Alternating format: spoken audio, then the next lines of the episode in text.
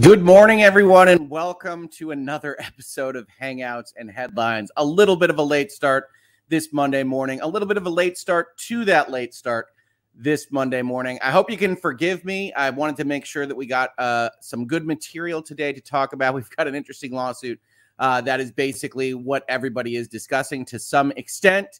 Um, and so I wanted to make sure I was prepared for that. And quite frankly, sometimes it just doesn't come together uh, at the start time that I have put together. So eight o'clock this morning, actually 8.04. I hope everybody is doing well. How is everybody doing today? Um, for whatever reason, StreamYard has just decided to throw another spanner in the works. I think is a reference that we saw last week uh, by having the comments not come up quite as well. Uh, but hello, everybody. Hello from Ohio. Uh, let's see here. Power went out for a little bit this morning, says uh, says someone. Uh, so that was fun. Yeah, isn't that always the case, right? You're trying to put together a stream, trying to put together a live show, have fun on a Monday morning. You got up early, you're ready to go. And I'm going to be frank with you all. The article that I was planning to do kind of fell through because I didn't think there was enough that was of interest to talk about. Um, so I was looking at some of the other things uh, that were available, and I think we've got a great one today. Uh, but it did take a little bit longer to put together at, at the top of this. Uh, good morning from central Pennsylvania. Hello, Ireland. I'm saying hello, Ireland. I think you're saying you're hello from Ireland. Hey, Trish Norman. Happy Ireland to you this Monday. Uh, greetings from Cologne, Germany. Morning from North Carolina. I love all this stuff. Hoeg Law, do you have a P.O. box? I want to send you a zombie doll. Now, just in case that sounds odd to anybody here, it's it's not a zombie doll uh, or voodoo doll or just something is being sent as a threat. We had uh, Dungeons and Dragons experience this weekend uh, that if you didn't see, I am just so so happy about uh, how it went, how everybody did. We had this awesome animation made by our GM, um, and uh, Everybody was great. It was a hilarious time. It's about two hours long. Check it out. Let me know what you think about it because we might try to make this a thing uh, on the channel. Uh, and I think it would be a, lot of fun to do. You can also go in, check out uh, Ian and Rob and Alita uh, getting their feet under them in Dungeons and Dragons. Not Ian so much. He was basically already uh, fully fully aware of what would be expected of him and what he wanted to do. But Alita and Rob are particularly fun to watch uh, as people that have never, ever, ever played, I don't think a tabletop role playing game at all, and kind of getting used to the fact that they can just use their imagination in whatever manner they see fit was a lot of fun, right? So I don't have a uh, PO box, uh, but you can send to the law firm, which is publicly available information uh, right now, uh, and uh, they'll they'll take packages and mail uh, and everything else. So if you look that up, um, it's on my website. If you otherwise want to DM me, I can send that uh, address separately. Uh, but that's known to the world. You can send things there, and I will receive them. Um, so yeah, if you want to, you want to make a brains, which was the name of our zombie companion on Saturday, please feel free to do so. Absolutely, a lot of fun. Um, what else we have here? It was a great time. Uh, I most playing D and D. You miss playing D and D. So entertaining. Yeah a lot of fun, a lot of fun. And David, of course, if you didn't get to see him, our professional GM, well aware of what was necessary to make things a good time, especially for people of all sorts of different ranges of experience and abilities uh, with these kinds of things. Uh, so 100%. Oh, and I, I think I think he's in the uh, chat right now. So uh, David is Prototopics. He says I like brains. Uh, and of course, Brains is the name of our zombie companion. So please do check uh, him out, check his channel out. He's doing that uh, in a number of different capacities here on YouTube and elsewhere. Uh, and we could not have had more fun. Such an exciting time. I think we're definitely going to be working to put something even more permanent together on that score because so many people reached out to me uh, and said that um, most importantly, uh, in a serious world with a lot of serious stuff going on. We're going to talk about the seriousness of the rainbow as part of this episode. Uh, they were just happy to have something that was just goofy, right? I mean, like we're just acting ridiculous. I'm putting on voices. You know, I'm a giant red, like 300 pound dragonborn guy that just really loves the zombie that got strapped to his shield. So if that sounds at all interesting to you, check it out. If it doesn't, well, then maybe don't. Uh, but either way, uh, if you engage with it, you want to put a downvote on, that's useful information as well. Uh, constructive criticism always accepted uh, in this space, but had just a ton of fun. Um, and I, am looking forward to potentially doing it uh, again. Alexander says, I love your interaction with Lumber Loss, which was, of course, Rob the Wood Elf on Saturday. I'm so sad I missed it live. Well, here's the good news I do not think that will be the last Lawyers and Dragons on the channel. And as we get more used to it, I almost did this halfway through the episode on Saturday. We're going to be able to engage with the audience even a little bit more. We're going to have some uh, chats that I'll be able to highlight that are commentary on the situation, a little peanut gallery, and potentially talk to David a little bit about this. We could have instances where the audience gets to uh, make something happen uh, in the game for us, and we can react to that. But I didn't want to do that in that episode because I didn't want to throw, especially the people that had never played it ever before. Um, so we're going to ramp that up, I think. Uh, but if you liked that, I think there's going to be more of it in this space. If you didn't, I apologize. I think there's going to be more of it in this space. Uh, good morning, B19. Uh, yep, and StreamYard is really having trouble right now. Uh, what else we have here? Um, Apple Pie. Oh, prototypics. You could have mob situations with the chat as the mob. Hmm, emoji. Yeah, lots of fun options. Potentially moving forward with some audience participation. I know folks had reached out as part of the episode and said, "Oh, can we get can we get people in there?" And that's that's always a trick. I I love everybody, but it's always a trick to get people into a streaming space onto the onto the episodes uh, that uh, we don't necessarily know in that capacity. Um, but I think we can do things with um, with different things with the chat and have a lot of fun uh, and potentially bring on guest appearances. We've talked about that. Um, folks that maybe couldn't commit to a campaign, which behind the scenes, don't tell anybody you know. Alita is already messaging about, wait, you know, we can do this and we can do a number of episodes and we can do a whole big thing. Yeah. So we'll see. We'll see. I don't want to get anybody's hopes up too much, but I can tell you that the participants uh, are really, really pumped about that. Um, so, uh, with that said, we've got a bunch of stuff to talk about. We got a lot of Skittles to talk about. I don't know. Do, do any of you like Skittles? Uh, I don't know if you're familiar with the candy, whether you prefer chocolate flavor or uh, what do I usually refer to them as? Fruity uh, candies, like a like a Skittle. Uh, but it was a big news item over the weekend that Skittles is being sued in California, um, and we're going to talk about the details there. Um, Mickey Merch, uh, could you explain the term in limine uh, or in lemony uh, or any other pronunciation there? Not so well, honestly.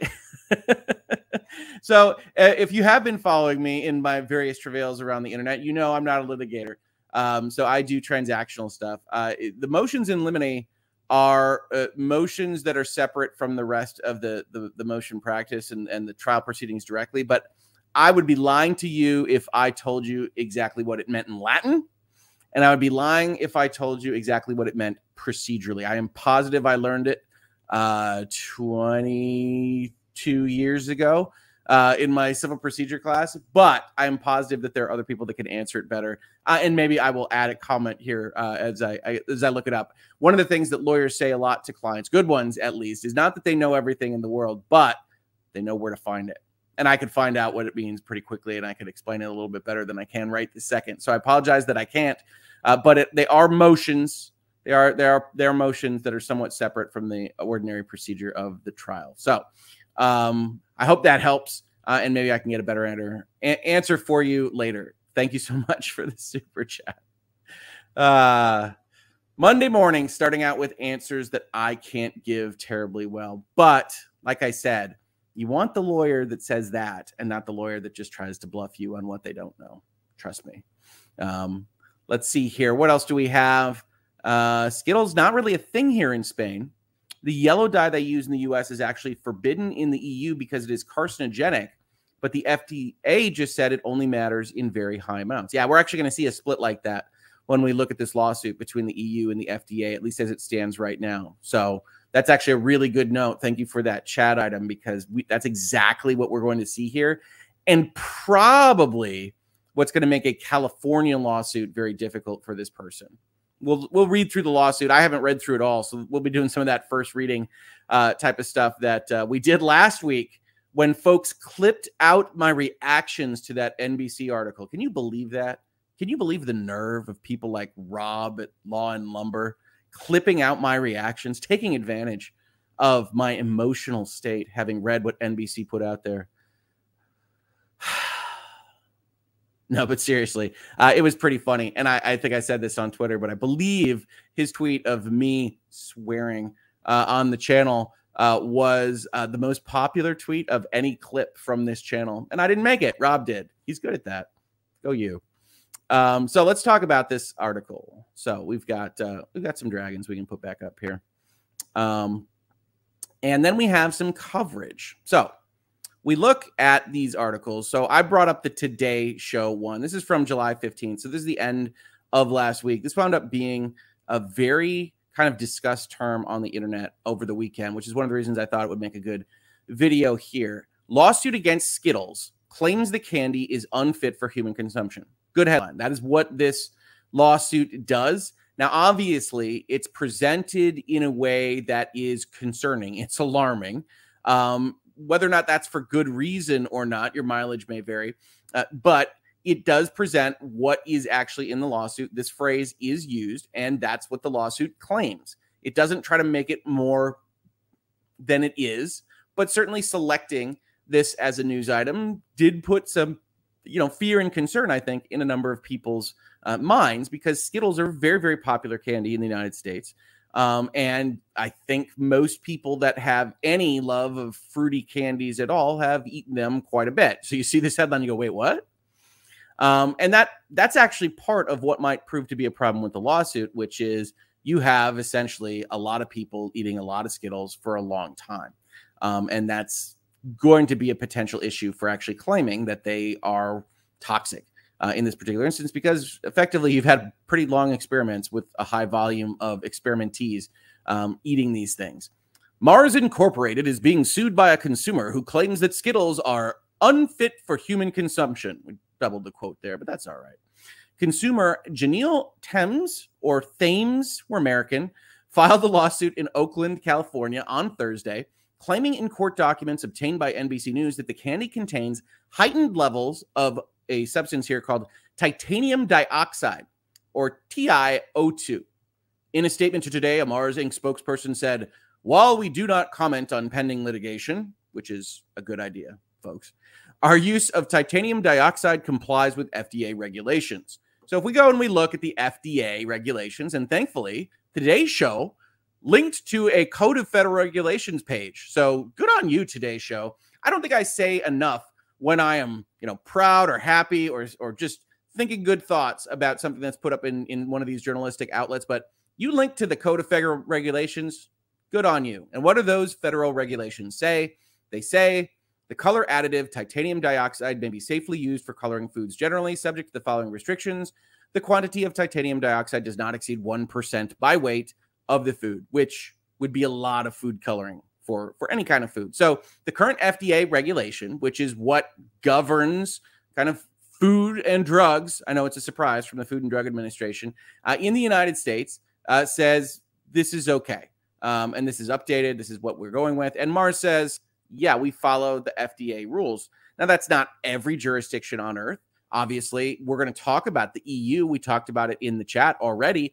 And the EU has different rules, and they have been looking at this particular substance for some time. We will see the background on that when we look at their equivalent to the Food and Drug Administration. Here's also where I say, since I know I have a lot of Europeans in the chat and a lot of folks that follow from Europe and other jurisdictions in general, I'm an American lawyer right? And I'm not necessarily a Food and Drug Administration lawyer, although a number of my clients' products have dealt with them primarily from the life sciences uh, side of things. Uh, and so I'm familiar with that process. But in general, like all forms of law, we have specialists in different areas, and those specialists can include specialists with dealing with things like Food and Drug Administration regulatory concerns.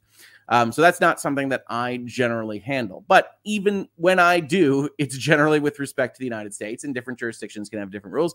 And that might be where a complaint like this one would find a better angle of attack is in a jurisdiction that takes a little bit stronger approach to things like this than the American FDA. We're going to look at what the EU says about this, but we'll we'll, we'll note spoilers is that they are far more precautionary principle oriented on this particular question. I can't speak for them as a philosophical entity for everything else that they might do, but on this, they are uh, going to effectively ban this substance based on unknowns.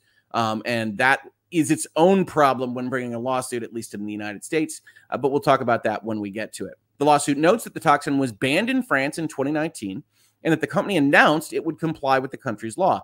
Just last May, the European Food Safety Authority determined that TiO2 could not be considered safe for consumption. We're going to read that document, prompting the European Commission's announcement that it would adopt a ban on the use of TiO2 as a food additive.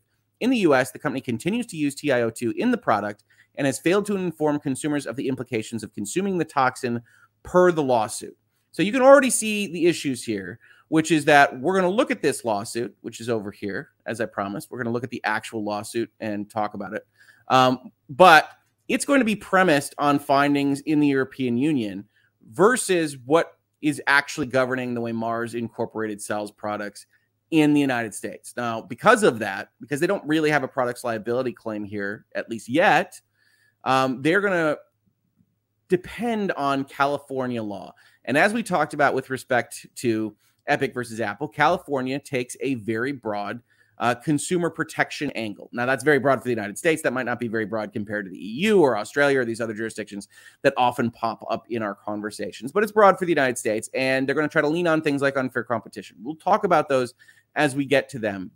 But depending on the EU for a finding of toxicity, which really isn't based on finding actual toxicity, but the unknown of toxicity, is going to present an evidentiary issue here. So before you throw out all your Skittles, understand that there's a great deal of question marks here that are even acknowledged on the EU side of things.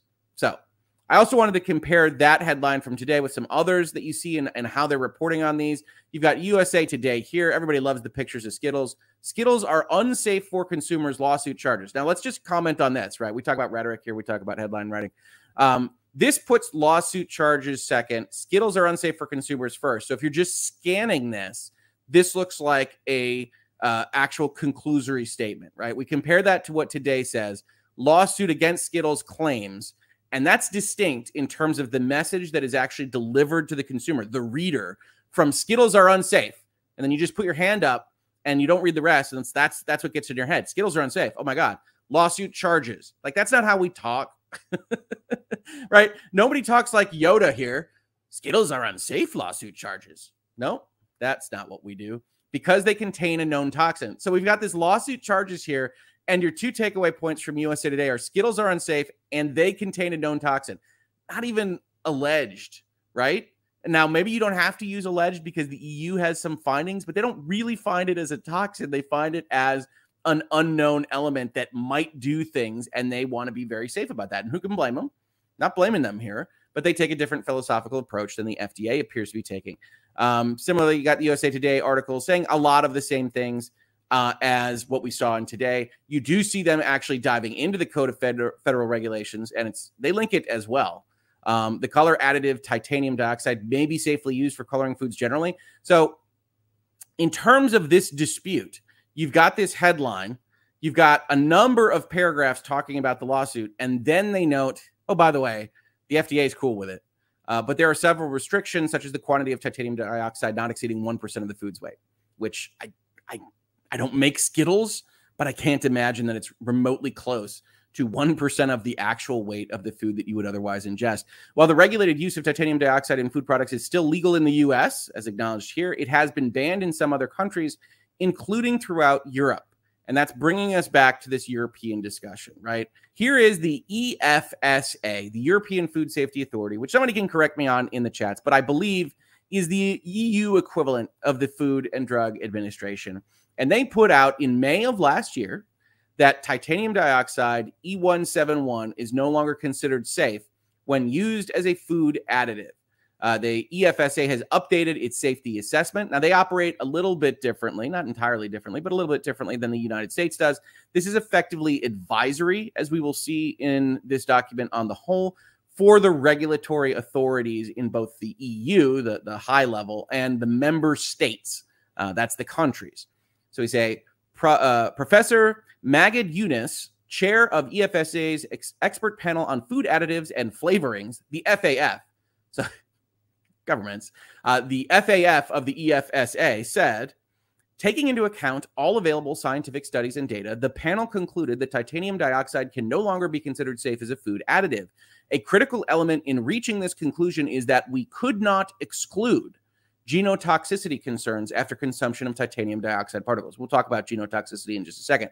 But what's important here when we're talking about law is that this isn't a finding that it is genotoxic.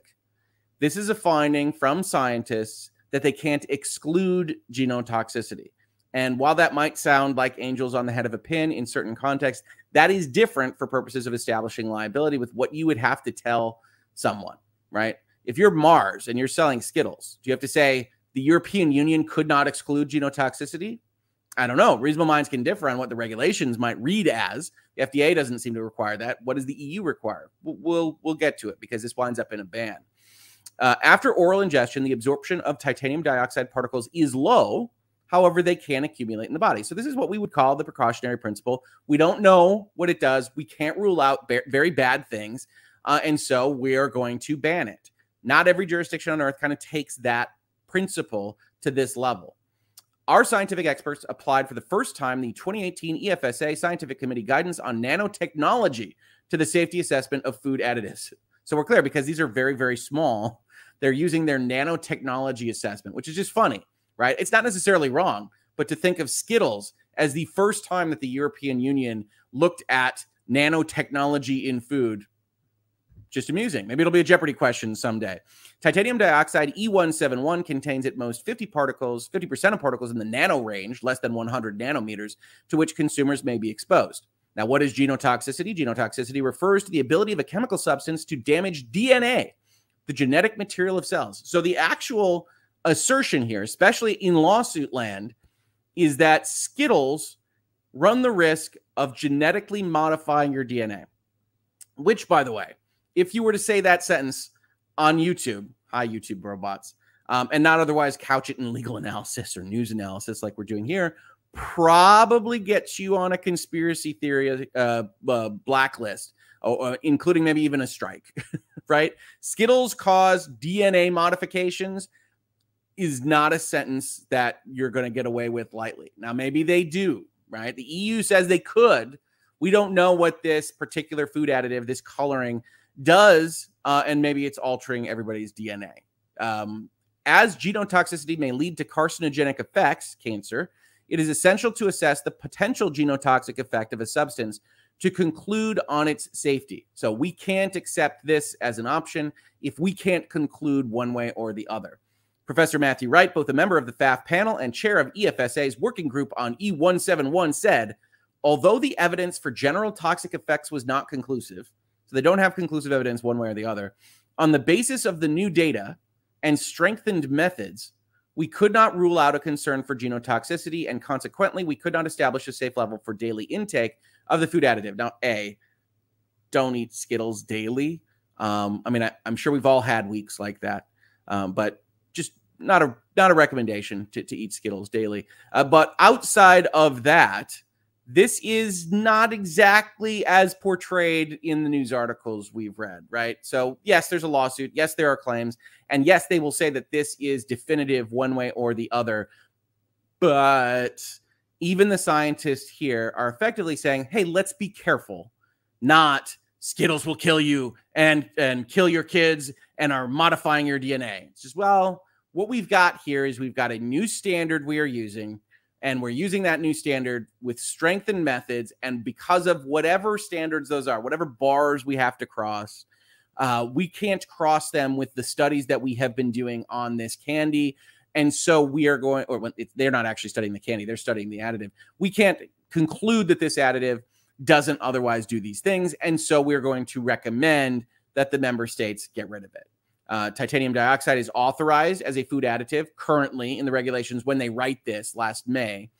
In its 2016 opinion, the ANS panel recommended new studies be carried out to fill the gaps on possible effects on the reproductive system, which could enable them to set an acceptable daily intake.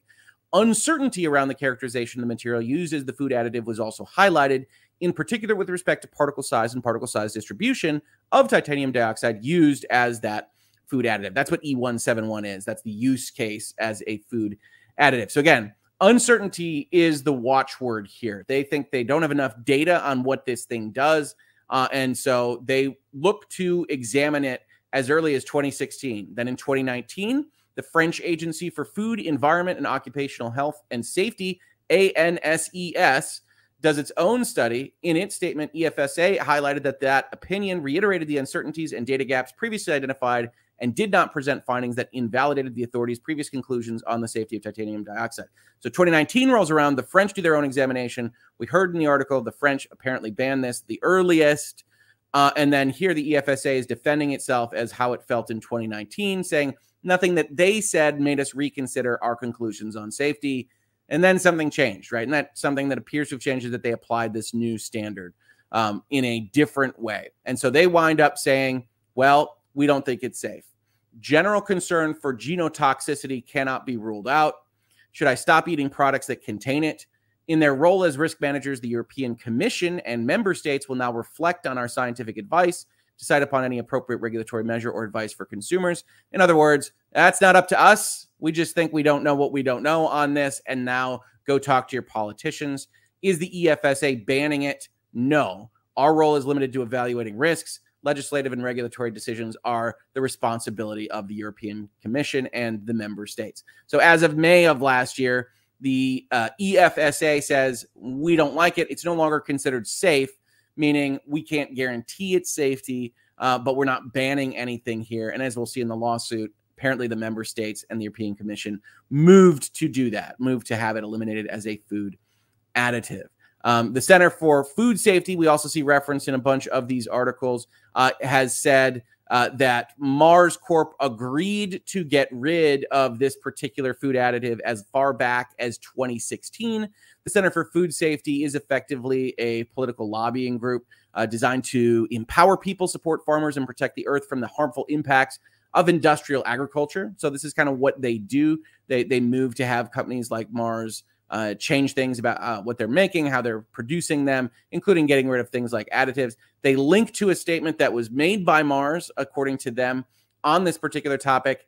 That page doesn't exist under that link. Now things move around. Unfortunately, we do have the Wayback Machine here, and we can see that at least as far as the Internet Archive is concerned, on the Mars.com website in 2016, Mars says they are going to remove all artificial colors from its human food portfolio human food.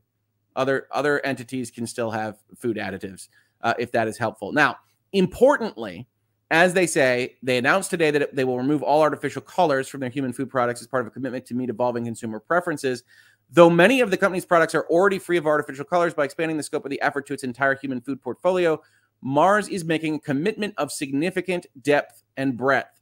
Artificial colors, according to Mars, pose no known risks to human health or safety but consumers today are calling on food manufacturers to use more natural ingredients in their products. Against this backdrop, Mars will work closely with its suppliers to find alternatives that not only meet the strict quality and safety standards, but also maintain the vibrant, fun colors consumers have come to expect from the company's beloved brand. So, at least as Mars is concerned in 2016, this isn't about safety. This is about a certain consumer preference for thinking things are all natural or what have you, or just not liking scientific names in what they ingest. Now, I don't know that anybody that's otherwise purchasing Skittles as a product thinks, mm, I hope those Skittles are all natural. They're little sugar pellets for Pete's sake, but maybe there are. And so Mars says, in response to this particular push, that they're going to get rid of them. And I believe they give themselves a five year timeline uh, but it might not be in this statement. But they say they're going to do it over the course of time.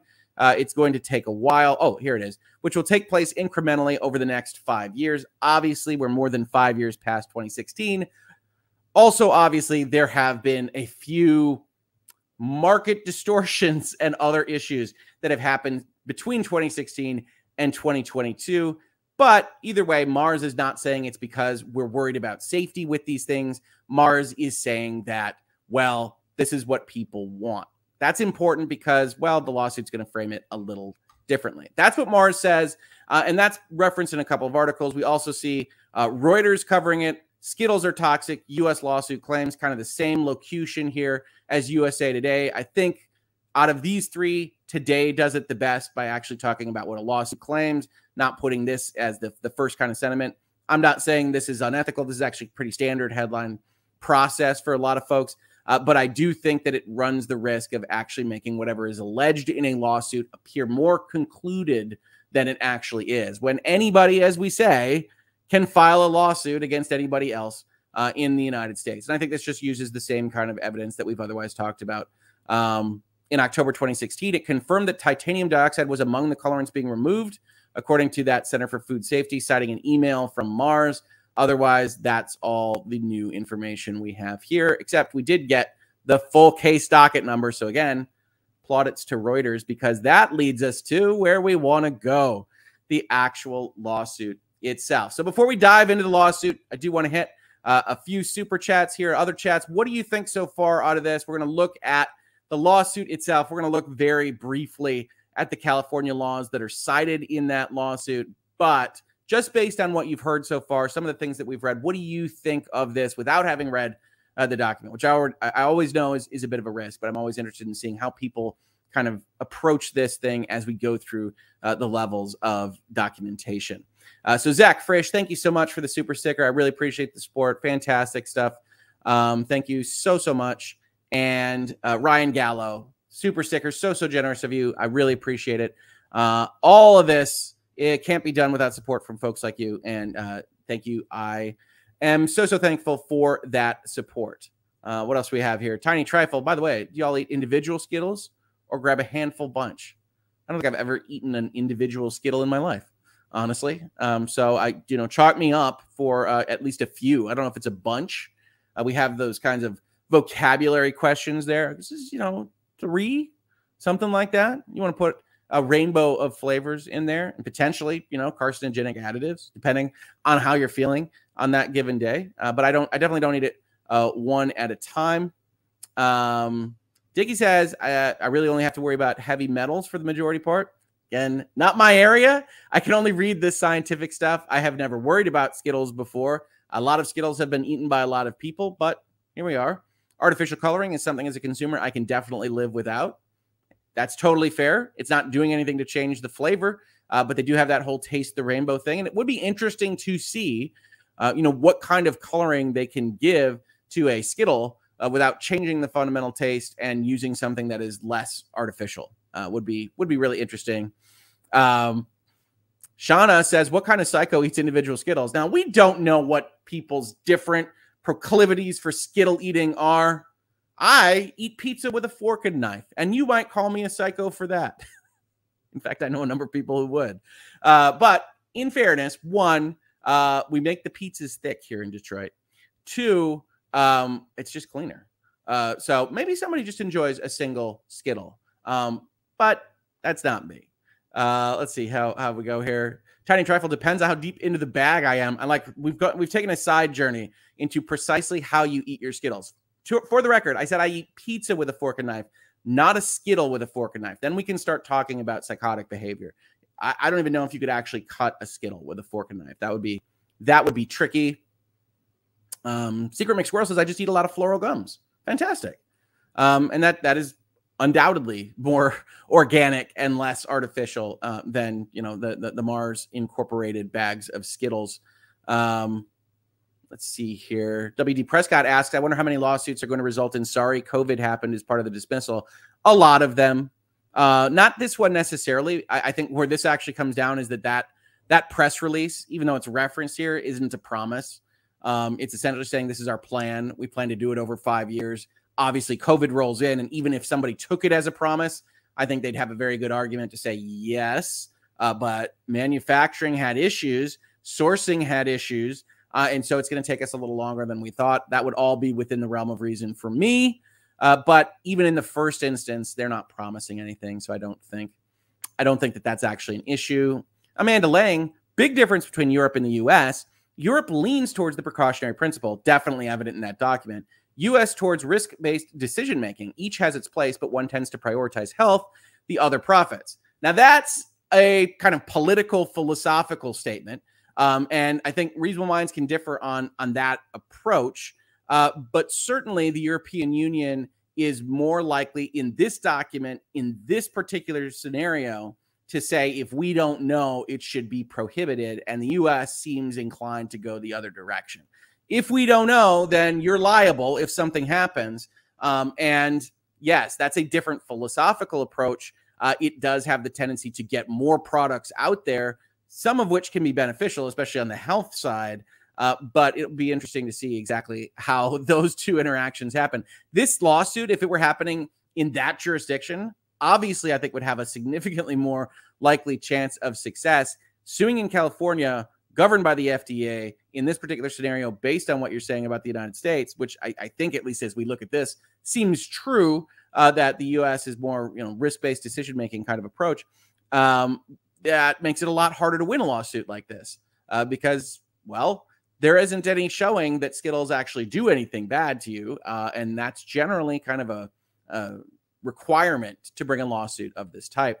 Brett Cormier, big difference between has not been proven to cause and what I've seen on other channels. I mean, we unicorn farts have not been proven to cause new universes.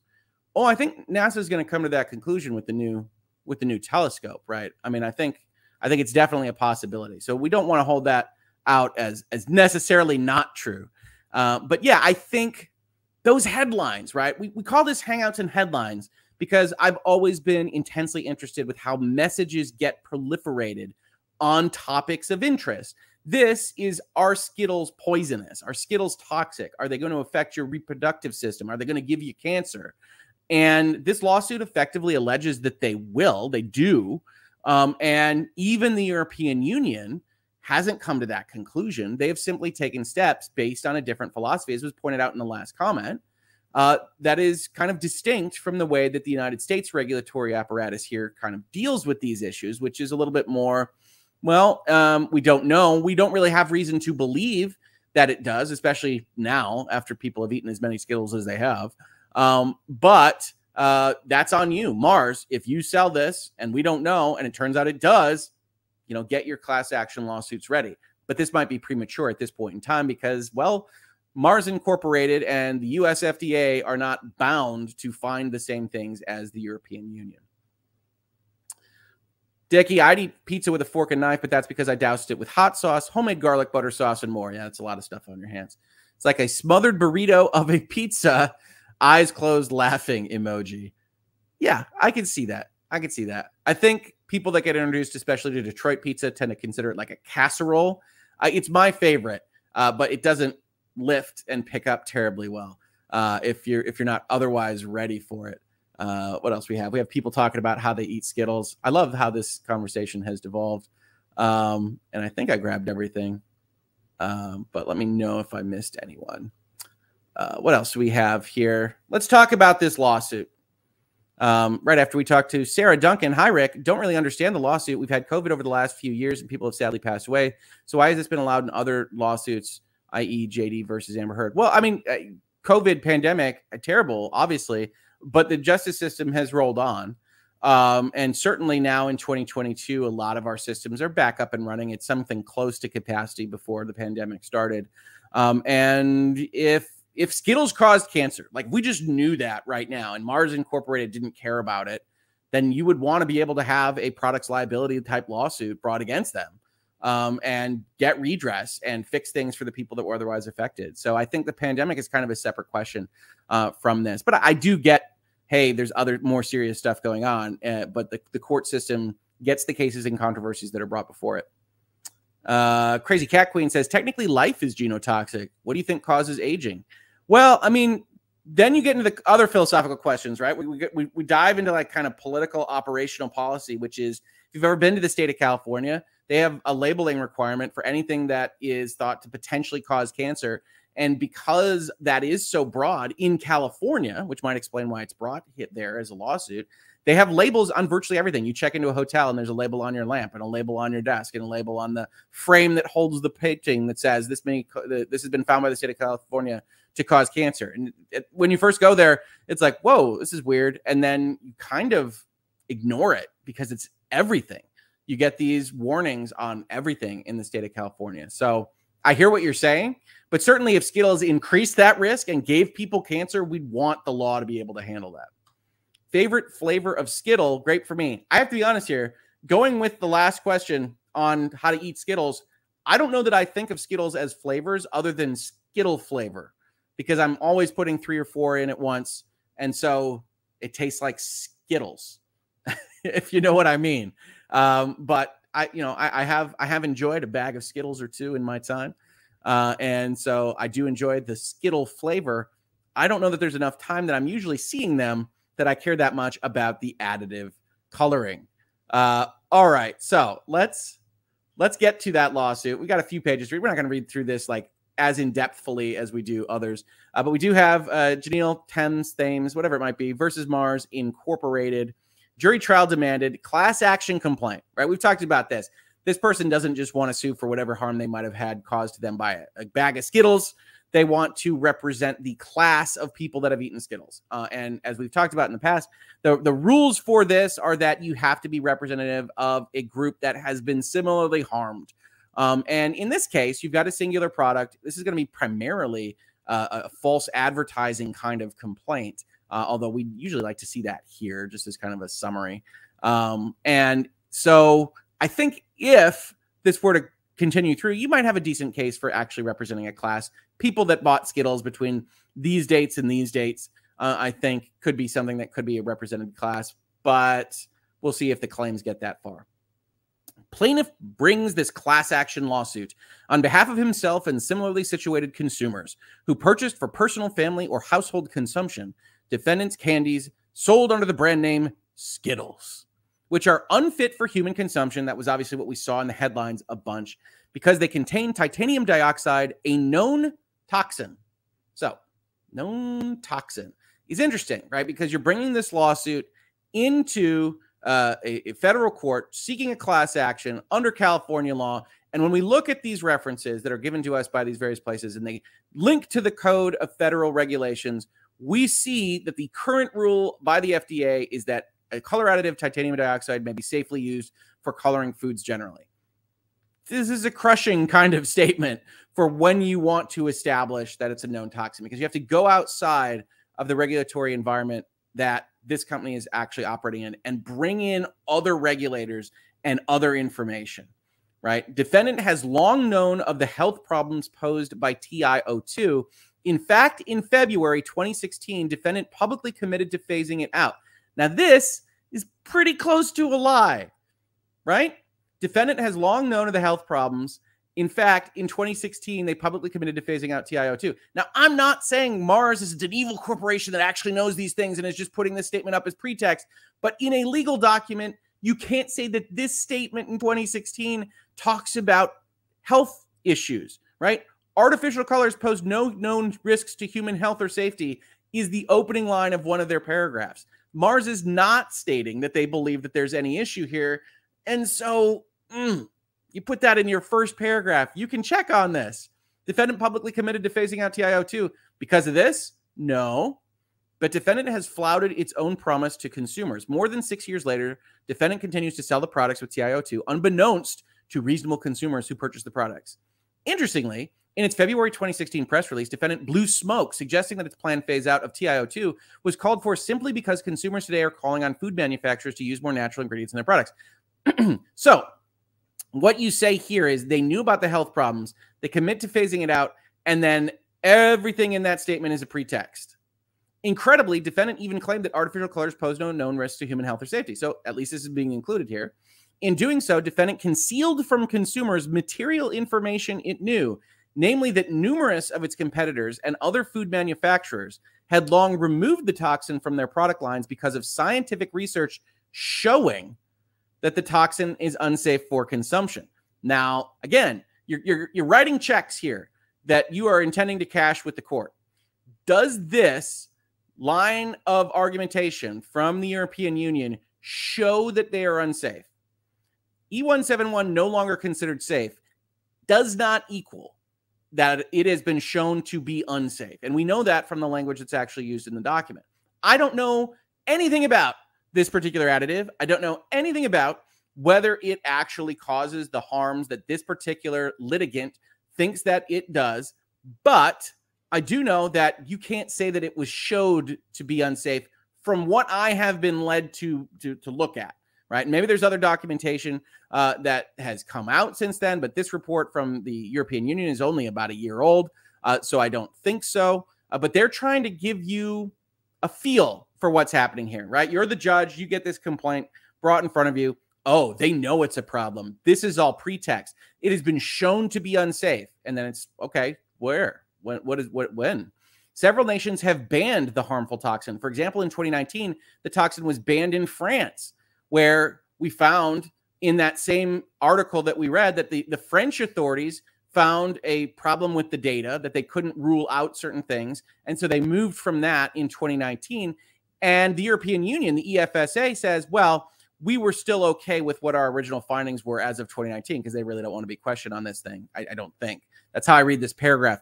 Uh, in any event, so France moves earlier, but in general, the United States, the state of California, Mars Incorporated, isn't bound by just what one country in the world might find on these things, and that's not now a known fact that everybody has to abide by. In May 2021, the EFSA released its report. That's what we looked at determining that TiO2 could not be considered safe for consumption. We get these quotes here. Uh, and taking into account all available scientific studies and data, the panel concluded that titanium dioxide can no longer be considered safe. A critical element in reaching this conclusion is that we could not exclude genotoxicity concerns after consumption of the particles.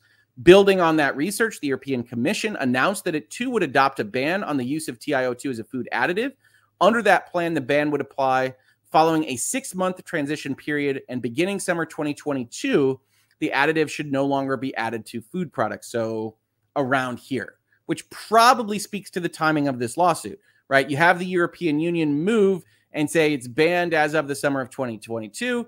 This lawsuit pops in in the summer of 2022, and I think we could probably connect those dots defendant with offices in Netherlands, Denmark, Ireland, Italy, Portugal, Germany, Norway, Czech Republic, Romania, Belgium, Switzerland, Austria, Slovakia, Hungary, France, Greece, and Spain. I almost went into a Mystery Science Theater 3000 song there. And with sales in each of those member states was reminded of the scientific findings concerning TiO2 and was required to comply with the EC's ban. Now they, they use was there, but if it's the summer of 2022, I don't actually know the state of this ban. Um, so we'll see. Nonetheless, in the United States, here where this lawsuit is being brought, defendant maintained sales with TiO2 as an additive, failing to inform consumers of the implications of consuming the toxin.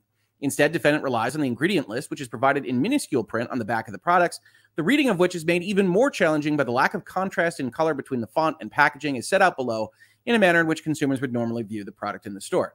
Now, this is coming down to what is very similar to a common law fraud or false advertising complaint. So that's why it's brought here. But presumably the answer to this, which I admit is difficult to read. Now, you shined a light directly on it. We, we see you. We, we, we can see what you're doing, plaintiff.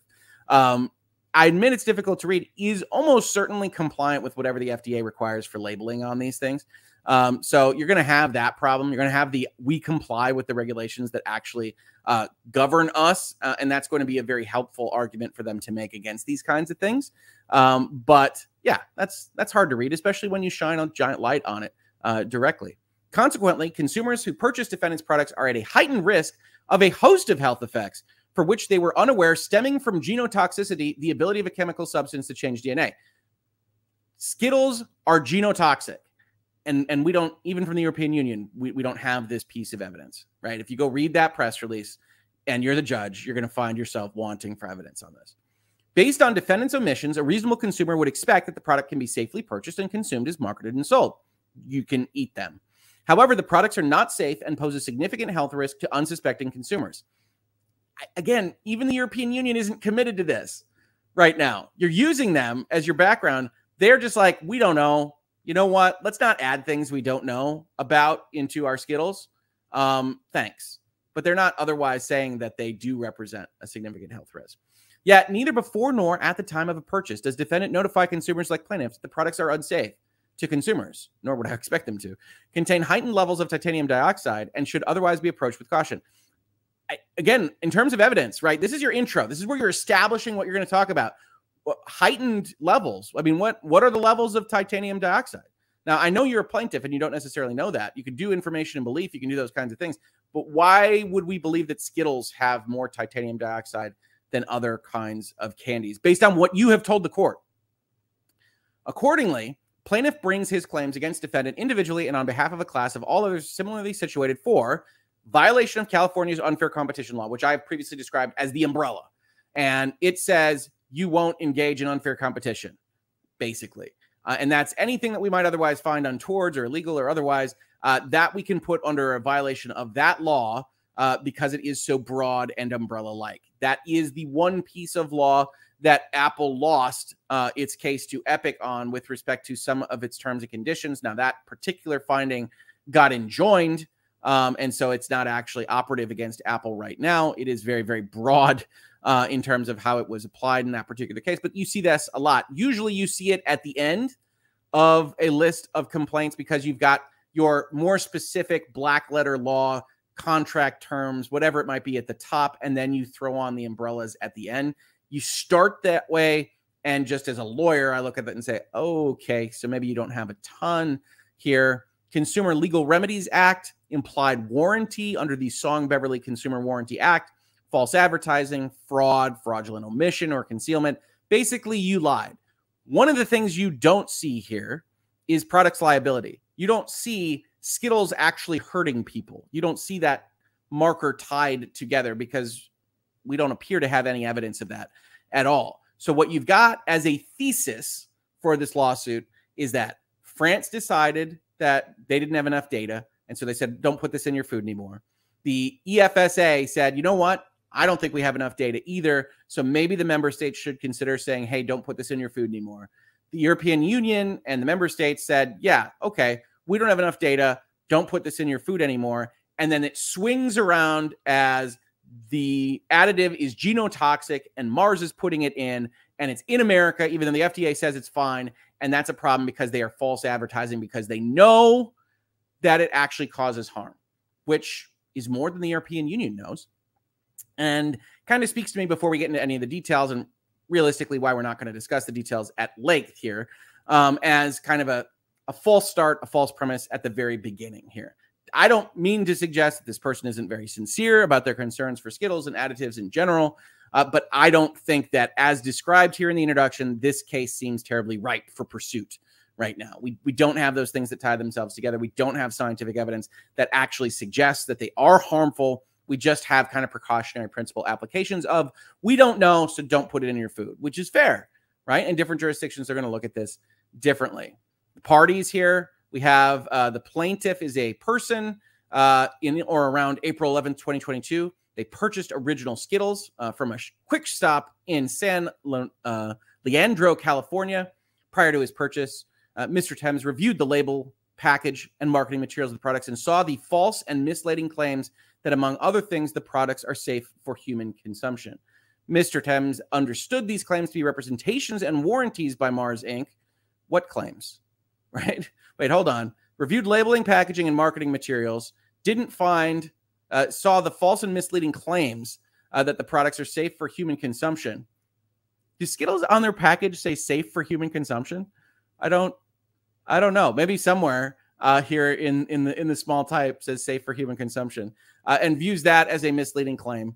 Um, presumably, the FDA also signed off on that, creating additional problems. Uh, and as a direct result of Mars Inc.'s material misrepresentations and omissions, Mr. Thames suffered and continues to suffer economic injuries. So, you, so you saw this in the store. The story we're being told here is you went to the quick stop, you picked up a bag of Skittles, uh, you looked at the Skittles packaging, and you said, "My God, these lies!" And then, knowing the lies, you bought them and then said, I am damaged by the amount that I spent on these Skittles. These representations were part of the basis of the bargain, and that he would not have purchased the products or would have not purchased them on the same terms if the true facts about its contents had been known. Mr. Thames reviewed the packaging, saw the false and misleading claims, and Mr. Thames understood these claims to be representation warranties. So I guess the notion here, this is just poor writing, in my opinion, is that he didn't think they were false and misleading at the time, and then later found them to be false and misleading.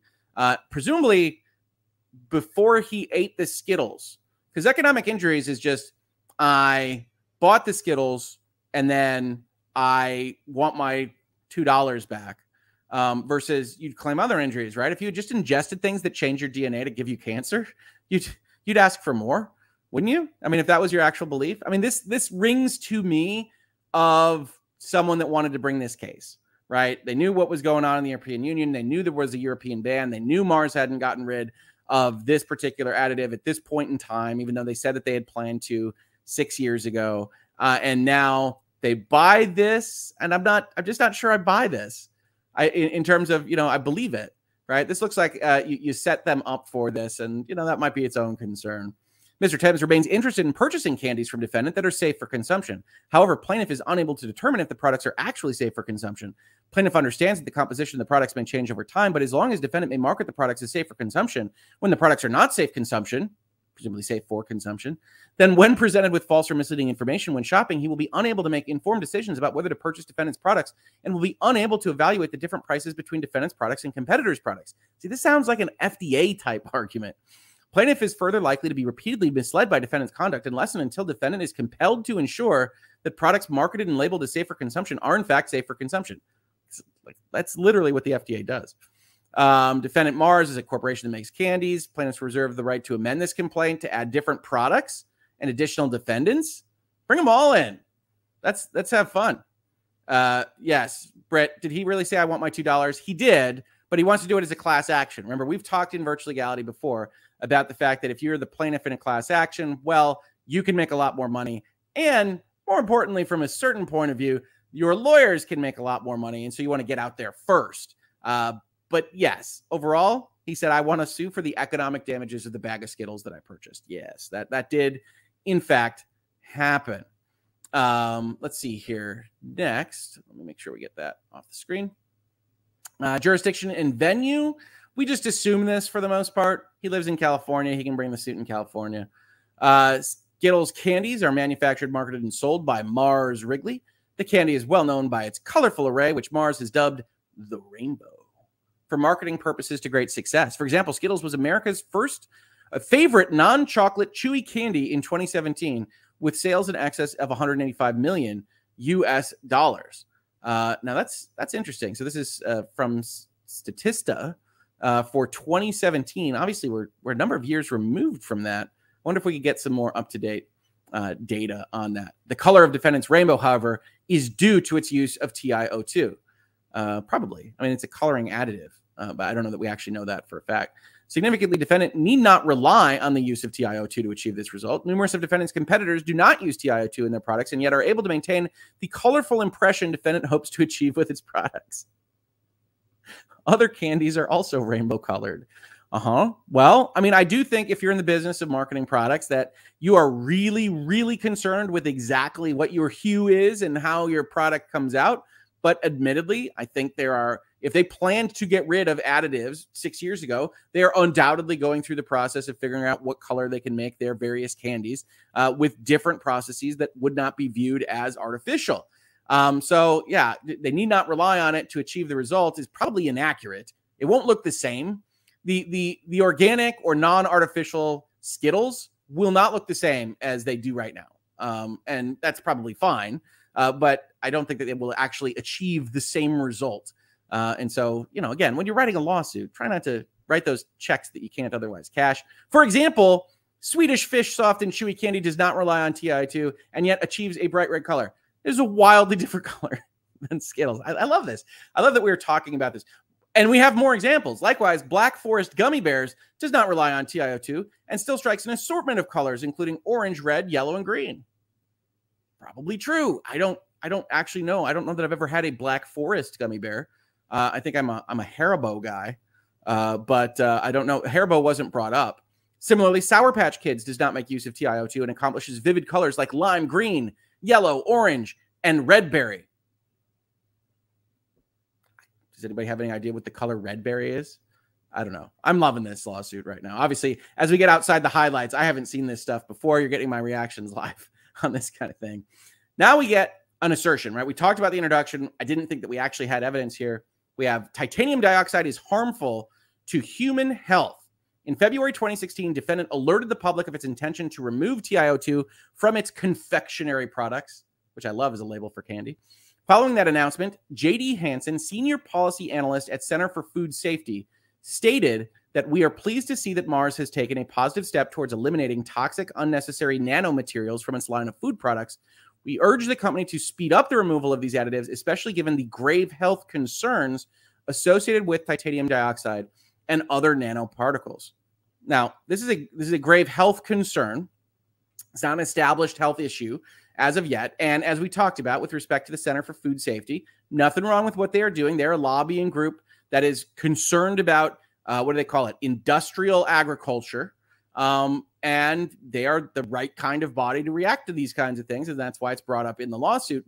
But it's also not dispositive of anything at all. Mr. Hanson further stated that studies have shown that the human health risks associated with ingesting nanoparticles of many common food additives far outweigh any utility of producers.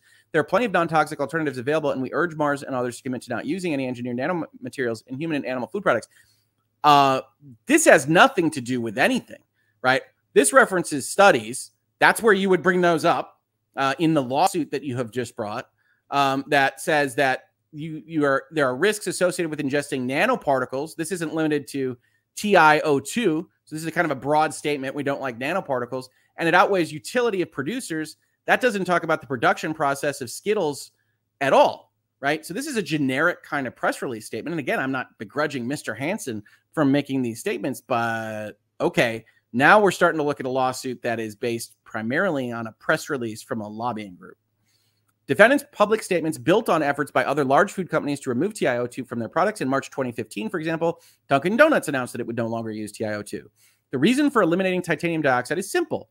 TiO2, which is used in paints, coatings, adhesives, plastics, printing inks, and roofing materials, has demonstrated an ability to pass through biological membranes, circulate through the body, and enter cells. Research shows that the effects are serious, including DNA and chromosomal damage, organ damage, inflammation, brain damage, genital malformations, ouch, lesions in the liver and kidneys, and cell neuroses. I I didn't I didn't read any of that when we looked at what the European Union had to say, right? As of May 2021, all we got to was there could be an issue. The evidence for general toxic effects was not conclusive but we could not rule out a concern for genotoxicity. and consequently, we did not establish a safe level for daily intake. It is question mark, question mark, question mark on our board. And so we said, no, we probably shouldn't allow people to put this in your food. Fine. Even uh, Maged Younes here, which is also quoted, the absorption of titanium dioxide particles is low. However, they can accumulate in the body. That's all we have that's remotely close to these assertions. And again, I'm not questioning this person's sincerity, but this seems more broad based. Uh, that that nanoparticles that get into your body can cause all these kinds of issues. Uh, maybe true, probably true, uh, but not actually tied to TiO2 as as part of anything that we were directed to. And there might be stuff out there, but if I'm the judge, if I'm the court, I'm saying, uh, okay, you directed me to these kinds of quotes. This is the lobbying group. You directed me to the EU. I looked at some of the EU stuff. We haven't gotten here. Titanium dioxide also builds up in the body's intestinal tract. Ordinarily, the intestinal tract serves to absorb nutrients for the body. However, titanium dioxide cannot be absorbed. When this occurs, the body's M cells absorb these particles and bring them to the innate immune system. Over time, the titanium dioxide particles are incorporated by the innate immune system cells where they will remain without being degraded or dissolved. Again, based on what? Guy that walked into the quick stop and purchased Skittles. Are you saying that this is known by you? Because you're alleging this in the facts of the case. You're are, are is that your background? Because you should tell us that you are a nanoparticle scientist at the front end. In 2019, the French government responded to these troubling findings by banning all foods containing titanium dioxide. This ban took effect in January 2020. And again, the European Union reports on this as the French government had the same question mark, question mark, question mark pattern. At that time, defendant subsidiary Mars Wrigley Confectionery France confirmed that it could and would comply with the law. It's a good idea as a corporation. Later that year, in October 2020, the European Parliament removed titanium dioxide from the list of food additives authorized by the European Union for human consumption. European researchers studying titanium dioxide noted that the long half lives of titanium dioxide nanoparticles created the potential for the particles to accumulate inside of human organs and tissue.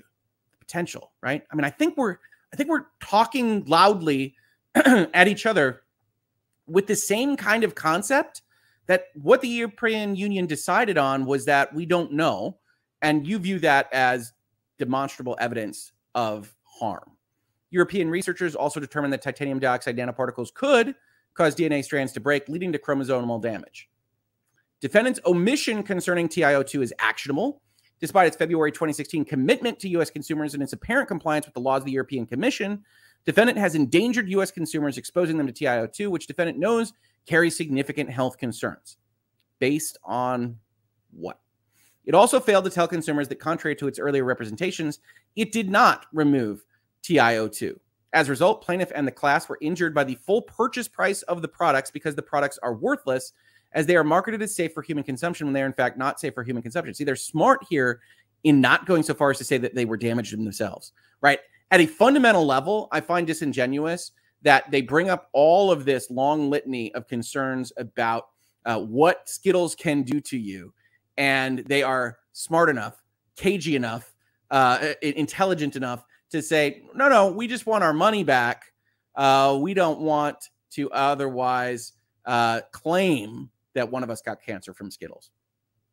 Plaintiff and class members bargained for products that are safe for consumption and were deprived of the basis of their bargain when defendants sold them products and packaging containing dangerous substances with serious health consequences. No reasonable consumer would expect that the products marketed as safe for human consumption would pose a risk to their health, safety, and well being, uh, or that it would contain TiO2, which is linked to harmful health effects in humans. Accordingly, plaintiff and class members suffered economic injuries as a result of purchasing the products. This describes getting your money back for Skittles. Now, you might say, why would anybody care about any of this? And the answer is uh, there's a certain level of class action, as I said, that could be brought for a whole number of people that wouldn't really get a lot back, that might not even sign up to the class, but that a good chunk would go to the plaintiff's attorneys. As the products expose consumers to a substance that poses a risk to consumers' health, the products are not fit for consumption by humans. Plaintiffs in the class are further entitled to damages for the injuries sustained in being exposed to TiO2. Oh, see, I gave him too much credit. Damn it. Damages related to defendant's conduct and injunctive relief. Okay, so they slipped in uh, that the Skittles hurt us. Fair enough. Moreover, because these facts relate to critical safety related deficiency in the products, defendant was under a continuous duty to disclose to plaintiff and class members the true standard quality and grade of the products and to disclose that the products contain substances known to have adverse health effects. Nonetheless, defendant concealed and misrepresented this information as discussed herein. Although defendant is in the best position to know what content it placed on its packaging during the relevant time frame and the knowledge the defendant had regarding the presence of TiO2 and its failure to warn consumers that the products contain TiO2 to the extent necessary, plaintiff satisfies the requirements of Rule 9b by alleging the following facts with particularity. Who? Defendant made material admissions of fact about the products through its labeling, which shows that the products are safe for human consumption. These representations constituted omitted material information regarding harmful chem- chemicals. What? Uh, defendant's conduct was fraudulent because it omitted and concealed the TiO2 when during all the class periods we might otherwise establish this, where the marketing was uniform and pervasive, carried through material emissions on the labeling of the product's packaging. So it must say safe for human consumption somewhere. How defendant made material emissions of fact regarding the products, including the presence of TiO2. Why defendant made the material emissions detailed herein for the express purpose of inducing us to purchase Skittles. And injury, plaintiff and class members purchased, paid a premium up to the full price or otherwise paid more for the products when they otherwise would not have absent defendants' omissions.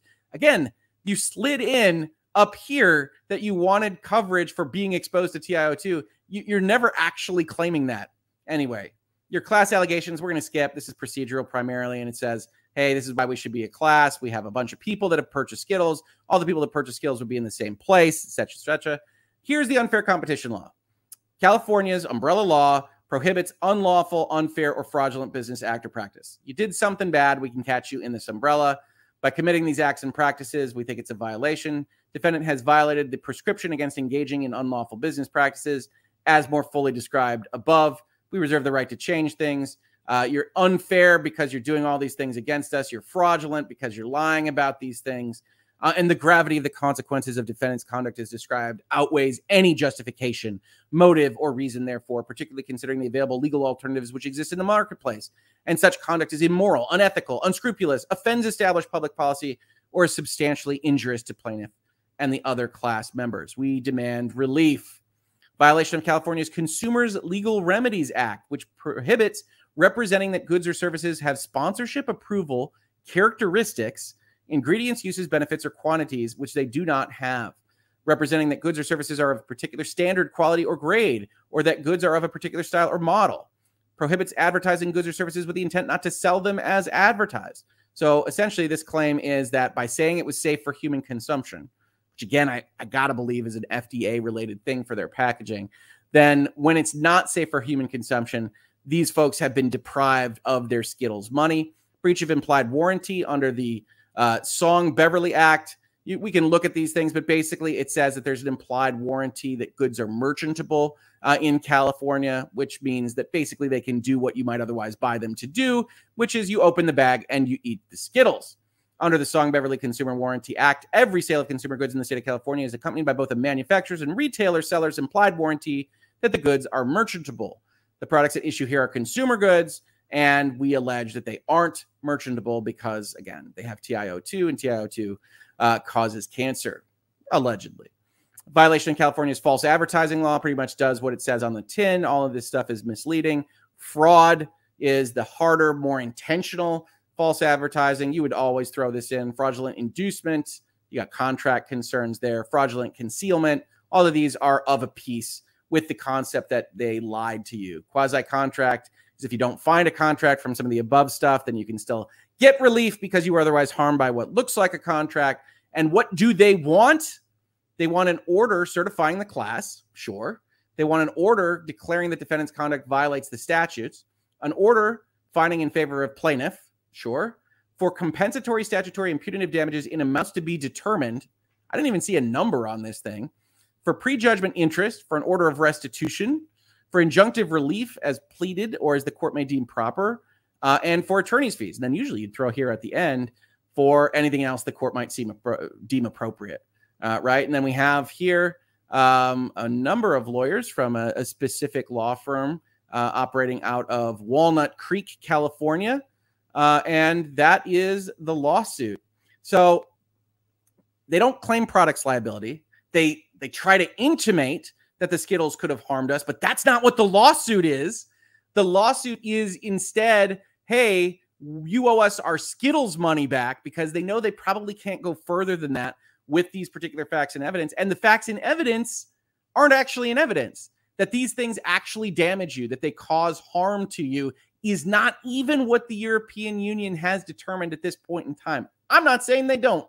I can't make any scientific determinations about whether the Skittles that you love might otherwise be killing you. But what I can say is that in a lawsuit like this one, in a document like this one that was reported on fairly breathlessly in a lot of corners of the internet this weekend, this lawsuit doesn't even do what it kind of purports to do, right? By the time you get to Reuters and their headline saying, well, Skittles are toxic, which is as far as people go, um, mm, that's what it's alleged.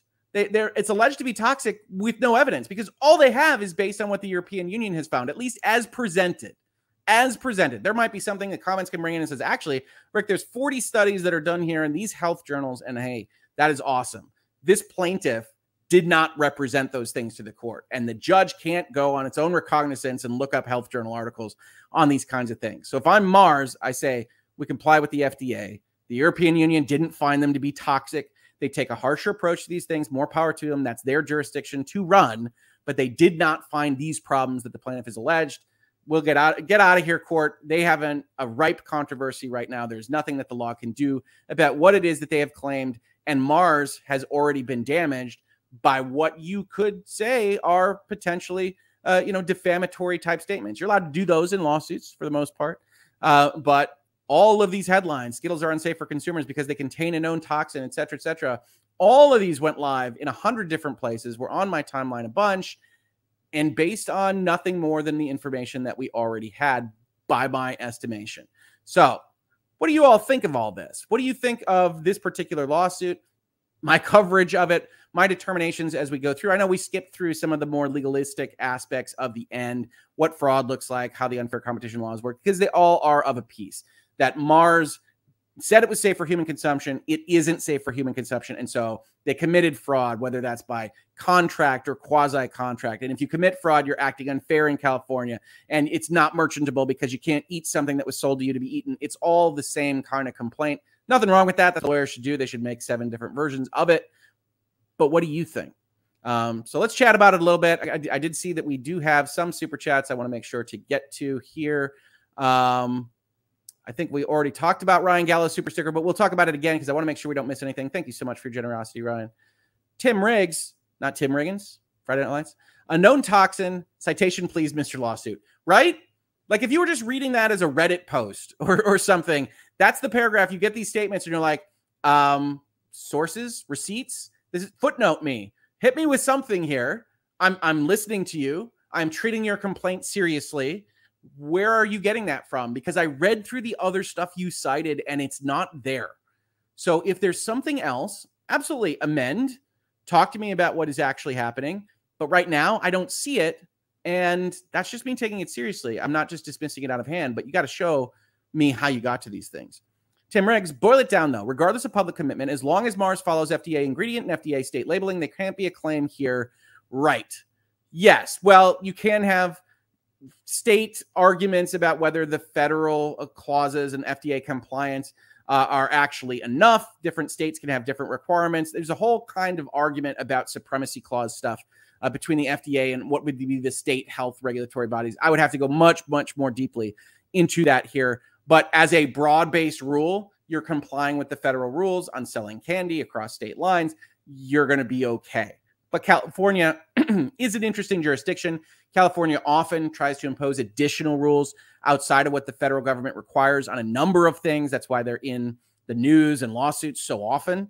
Um, so it's possible they could take a more aggressive approach here. But yes, broadly speaking, uh, we don't want our intrastate manufacturers to have to deal with you know 6000 different regulations in the united states. Um, so that's what the fda is supposed to be able to do is kind of put these things and give permissions on those. I, I say for human consumption is not marketing. That's not that's not what you would put on your bag of skittles if you otherwise had a choice uh, because it implies that it might not be right? You, you don't you don't go buy uh, a, a, piece of food and uh, it says safe for human consumption. You go whew good I'm glad. I was really concerned about that, but now that this label says it's okay, I'm all set.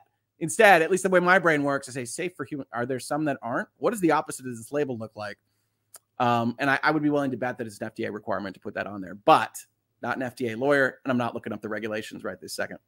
Tracy Fagan, I want my two dollars. Better off dead. Yeah, yeah, exactly.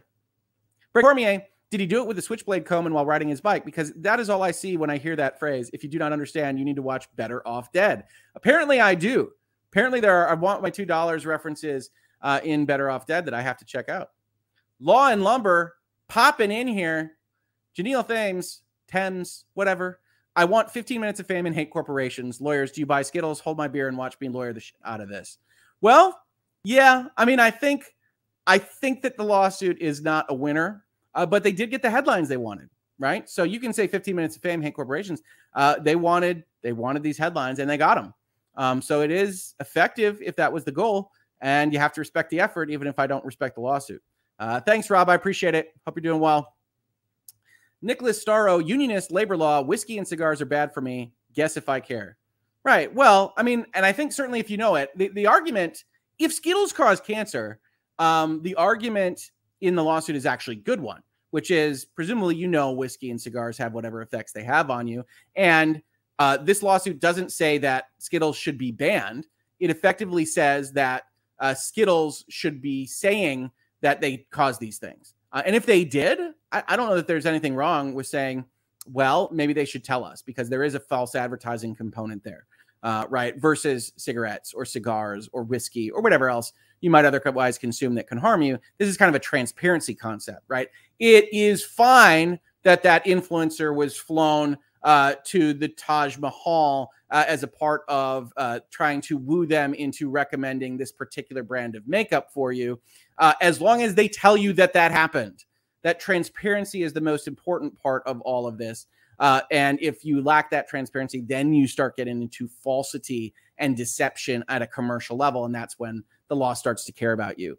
Um, so I, I, tend to agree with with your your notion here. Uh, but if there's a real problem with this particular additive, um, and that's proven, then I think there's at least an argument, probably properly made to the FDA, uh, more than in this format, that says they should have to at least say um, that there's a potential problem. Now, that in and of itself, that sounds easy enough. We talk about cigarette packaging, we talk about a, bunch of other packaging and compelled speech and the First Amendment and all sorts of stuff that gets fought about all the time. What can you force me to put on my packaging is a constant fight uh, in this in this area of law. And maybe we'll talk about it again in a different context at some point. Um, T in Tennessee with the super sticker. Thank you so much, T in Tennessee. I really appreciate your support. Um, what else we have here? Rob's back. MSM isn't safe for human consumption. Do we have a class action? Oh my goodness. Oh my goodness. Politicizing my stream, Rob. I tell you what, the MSM as a monolith, I don't think exists, right? We find good stuff, we find bad stuff. I do think there are concerted efforts to uh, deceive from certain quarters. We try to call those out here in Hangouts and Headlines. And certainly with respect to those articles, uh, I don't know whether it's safe for human consumption, but maybe you could, you could have some kind of disclaimer that says may not be 100% truthful. Might might be might be omissions. 2% omissions, which would be a pretty good rate for them. Um, and otherwise, make, labeling requirements on on media consumption, I think goes a bad direction, First Amendment wise. Uh, but I do find some humor in the in the approach. Love you, Rob. Tim Riggs, can we sue the law firm that wrote that filing for adverse effects to our brain from reading through that asinine set of arguments? No. And maybe I should bring in a lawsuit at some point that's like really bad. That one was, I think, specious in its logic, but not horribly written. Um, so they get a lot worse than that before you start getting into sanctions or damages or otherwise. Uh, so hopefully, hopefully you mean the lawsuit, and not my analysis of it. Uh, but either way, we probably can't get them for damages, but they can make them a lot worse. Believe you me. Uh, Peggy Riordan wondering how this won't reflect poorly on the attorney filing a lawsuit that doesn't show any real harm. Well, again, it's it's there's at least a kind of patina, a smokiness of politics in this. It's filed in California. California generally takes a harder line on products liability, on packaging, and things like that. Um, so I, I don't really think that they'd get in much trouble for this, but certainly Mars is going to come down with a hammer uh, in their response. And I think the hammer is likely to be justified for how this was presented to the court. Um, so again, no sanctions. Lawyers will be fine. They can be written a lot worse than this, people. Uh, but yeah, I don't think it's a winner end of the day. Well, number last one are Skittles as sweet as Tennessee whiskey? Well, I can tell you I've had Skittles. I can tell you I haven't had Tennessee whiskey. So we find ourselves in a bit of a logic loop here now, don't we, Rob? You'll have to tell me. Or maybe you get some Tennessee whiskey, you open a bag of Skittles, you pour the Skittles into the bottle of whiskey, and you tell me what what it tastes like as it comes out. Maybe an experiment. Maybe we do that. Lots of people trying weird foods on YouTube. We'll do a Rob Rob drinks weird things. People will love it. We'll do a show. DM me. We'll get this done, Rob. Uh, thank you so much for the super chats all morning here. I, I, I very much appreciate it. Britt Cormier, safe for human consumption, just reminds me of USMC mess night when the president of the mess says, I proclaim this meal fit for human consumption. Yeah, right? It always implies the opposite. It's the elephant in the room. This is safe for human consumption. A, are you positive? Did it need to go through a rigorous examination because you were super close to the line? And what should I worry about for everything where I don't see this label? Uh, Rob says, didn't mean to be political, but difficult to list individual publications in a condensed super chat. I'm not. I was joking with you, man. Uh, I, obviously, we give a lot of crap to a number of outlets, uh, and more specifically, authors, because I think any given outlet does some good stuff. Last week, I almost brought up an article, and maybe I'll do it tomorrow from the Washington Post that just I really liked. I thought it was really well done. Now it's a fluffy kind of piece uh, about two video game designers, but I thought they did a good job kind of going through all the uh, different things that I would want to know about that story. And I wanted to bring it up because the one thing I don't want to get, because I think people sometimes think this is me here in headlines, is that like down with all journalism and down with all these outlets. That's not me. I think we very much need as a society people that are willing to go out there and report on things and ideally report on things in a fashion that allows us, the the the readership, to decide what we think about these things on our own and that things get overly editorialized in various ways and they make bad assumptions and logic and things like that and we'll call them out. But that's all in an effort to make them better. I, I think it's an important function that that is an important institution in the United States and around the globe. And if we can make them better, great. And sometimes, in order to make things better, you need to call out when they're worse. Um, and so that's what we do here. But I need to do a better job of bringing in stories that I like, that are well handled. That's why I started with the Today uh, show headline here, because I thought that was much better than the other alternatives. But I wanted to talk about them all. Nicholas Starro, Unionist Labor Law. I once saw a milk package with the text, once opened, store upright. I want to see the lawsuit that led to it. It probably wasn't a lawsuit. It was probably like a letter or something that said, I opened it and then it all spilled on the floor. I want my money back. And then somebody in legal said, okay, all right. Um, let's just put a label on it somewhere. Uh, when, when you open it, uh, understand that the way gravity operates on this liquid, uh, you don't want to store it on its side or, God forbid, upside down. Uh, and so I imagine that those kinds of things happen. I like to tell people when you read contract terms, when you're looking through the Facebook terms, the Twitter terms, or a EULA on your favorite video game, or anything else that you'd interact with, um, and you see weird things um, that, like, wow, when would that ever come up? In general, that's legal responding to a situation that had already happened. Uh, and so it's just add it in, add it in, just cover it, just cover it. No, you can't ride your motorcycle on the roof of the hotel. You know, just just cover it, just cover it, put it in uh, and and go from there. Uh, so yeah, I, I, hear you on those kinds of things. Uh, T in Tennessee, Rob, no, Tennessee whiskey rocks. Okay, so this is an order to not dump a bag of Skittles in a Tennessee whiskey, which I have to be honest, based on my like proclivities, only makes me want you do it more. So consider it. Maybe we could talk about costs and expenses, uh, but I kind of I kind of want to know um, uh, what that uh, what that will be like for you. Um, Rob says, I just realized slight dyslexia in my chat after Hoeg read it. Smooth is Tennessee whiskey, sweet is strawberry wine. Mornings. It's like strawberry wine, 17. The hot July moon saw everything. Yeah, I hear you. Um, Hoeg will you talk about the Unity headlines? Uh, about their recent acquisition. That would be to me, and I'm still figuring out the split here, more properly a virtual legality. I have like four virtual legalities I could make. I intend to make at least a few um, in the next couple of days um, to cover some of the things that are being talked about right now. Uh, but yeah, I, I think that's I will split more of those in that direction. But maybe I'll talk about Unity headlines uh, in this space. Still figuring things out.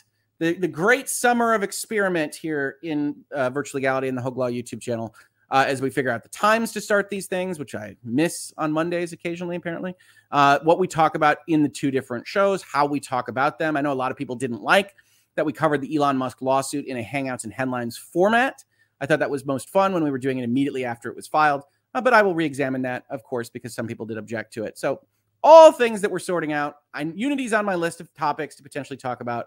I have not forgotten it, um, and I've talked to uh, I've talked to people uh, and uh, on Twitter and otherwise about that. So follow me on Twitter if you're all interested. Well, I think that's it for today's Hangout and Headlines.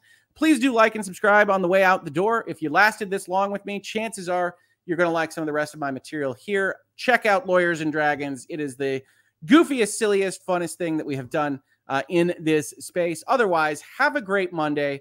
And I will see you on the next episode of Virtual Legality uh, or the next episode of Hangouts and Headlines. Heck, maybe the next episode of Lawyers and Dragons. Who knows? Either way, have a great day, and I'll see you.